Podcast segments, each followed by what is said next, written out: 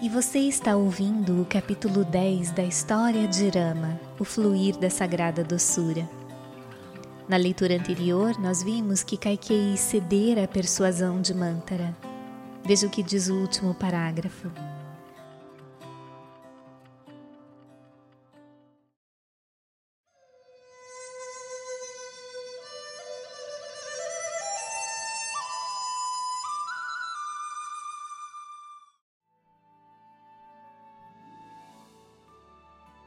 Então, apenas retomando, Kaikei, após seguir as instruções de Mantara, entrara no salão da ira e se pusera a lamentar o seu destino e a calamidade iminente.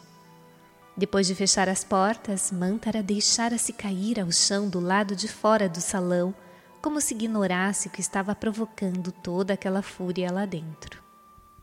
Entre mentes, o imperador acabara de tomar todas as providências para a coroação ao sair do salão de audiências e recepções da corte, achou que, em vez de seguir diretamente para os aposentos de Kaushalya, devia primeiro comunicar as boas novas a Kaikei. Apressou-se a ir até o seu palácio. As criadas que permaneciam em informação ao longo da passagem pareciam transtornadas pela ansiedade. Ele presumiu que não tinham ouvido a boa notícia pois esta teria feito com que todos os seus semblantes se iluminassem. Compadeceu-se delas por ainda não saberem que Irama seria coroado no dia seguinte. Então dirigiu os passos para o aposento onde esperava que a rainha estivesse. Ali, os seus olhos caíram sobre as joias espalhadas, a cama desarrumada, as pilhas de objetos pelo chão e o estado geral de desordem e caos. Surpreso, procurou a rainha por todo o quarto, espiando até nos cantos. Então, uma dama de companhia anunciou: Imperador, Sua Alteza Kaikei Devi está agora no salão da ira. Profundamente aborrecido, Dasharata voltou os passos para aquela direção. Kaikei estava esparramada no chão, em meio à escuridão ofuscante do salão, gemendo e chorando.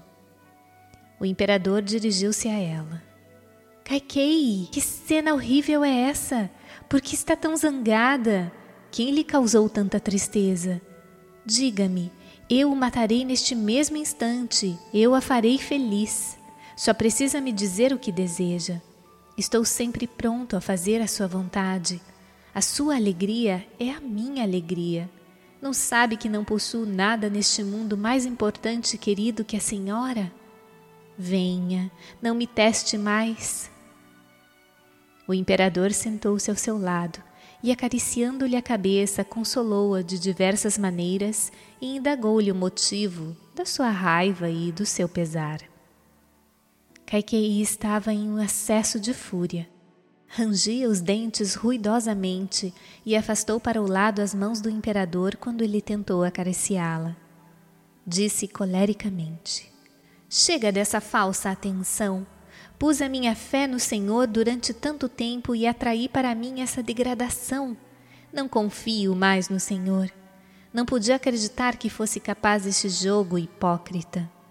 É esse o meu castigo por haver depositado a minha fé no Senhor? Vá, vá para as suas favoritas. Por que se sentar aqui ao meu lado? O Senhor hipoteca a sua mente em um lugar e a sua língua em outro. Põe a sua língua no mesmo lugar onde pôs a sua mente. Não estou disposta a continuar confiando nas suas palavras. Não me inflija mais tristeza. Volte pelo mesmo caminho por onde veio. Acaso se importa com o que acontece comigo? Melhor morrer como uma rainha do que me arrastar como uma escrava. Este é o último dia da minha vida. Aqueles lamentos ouvidos entre soluços e suspiros não faziam o menor sentido para Dasharata. Inteiramente confuso, o imperador tentou consolá-la para amenizar a sua raiva. Kaikei, o que significam essas palavras? Não entendo. Eu jamais uso palavras falsas e hipócritas, nem posso usá-las.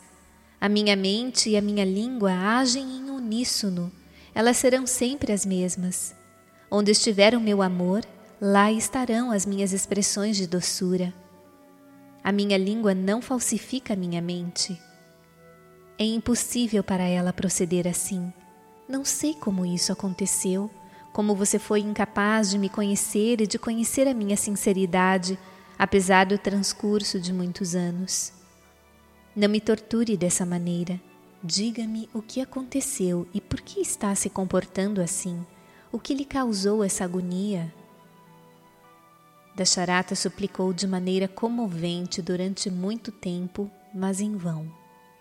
A rainha apenas retrucava duramente, ignorava-o com atrevimento, zombava dele sarcasticamente e fazia ouvidos moucos às suas importunações.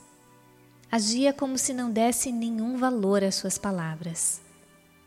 Dasharata sentiu-se profundamente ferido no coração. Sem saber o que fazer, chamou Mantara. Interpretando o seu papel na conspiração, ela entrou correndo, gritando agudamente por ajuda para a rainha, sua senhora. E clamou, agarrando os pés de Dasharata: Ó oh, rei, salve a minha mãe! O imperador era realmente a personificação da inocência. Não havia nenhum traço de falsidade nele, por isso não podia enxergar o drama que estava sendo encenado. Temia que alguma calamidade houvesse acontecido para tornar a sua amada tão perversa e intransigente. Então pediu novamente a Mantara para lhe dizer com exatidão o que havia sucedido. A criada respondeu: Maharaja, o que posso dizer ao senhor? Não estou minimamente ciente do que ocorreu. A mãe não revela a ninguém o motivo da sua cólera. Subitamente saiu correndo do seu quarto para o salão da ira. Ao ver isso, vim para cá. Imploraram-lhe e suplicaram-lhe de várias maneiras, mas ela não deixou transparecer a razão. Não confia nem mesmo no Senhor. Por que então a revelaria a alguém como eu, pobre de mim? Nós estamos testemunhando o seu sofrimento e agonia. É insuportável. Não podemos simplesmente ficar olhando por mais tempo. Temendo o que pudesse acontecer com ela, aguardamos a sua chegada. A menos que o Senhor a conforte e traga alegria à sua mente, a sua condição poderá se tornar crítica. Ela sofreu demasiadamente por muito tempo. A sua condição piora a cada instante. Vamos retirar-nos agora. E saiu do salão com as outras criadas, dizendo: Por favor, descubra o motivo da sua dor e da sua ira e tranquilize-a logo com as devidas soluções. Mantara só havia aumentado o mistério. Dasharata sentiu-se ainda mais confuso com as suas declarações. Sentou-se ao lado da desconsolada rainha e disse: Kaikei, por que me deixas escuras?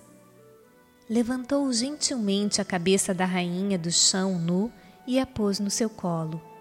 Procurou então convencê-la e lhe revelar a razão do seu inconsolável sofrimento. Depois de algum tempo, Kaikei rompeu o silêncio e começou a falar.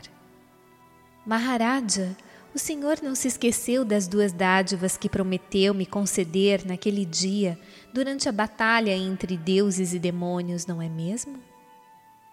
Dasharata ficou aliviado e respondeu: Kaikei, por que se deixou levar por toda essa cólera e sofrimento por causa de algo tão simples?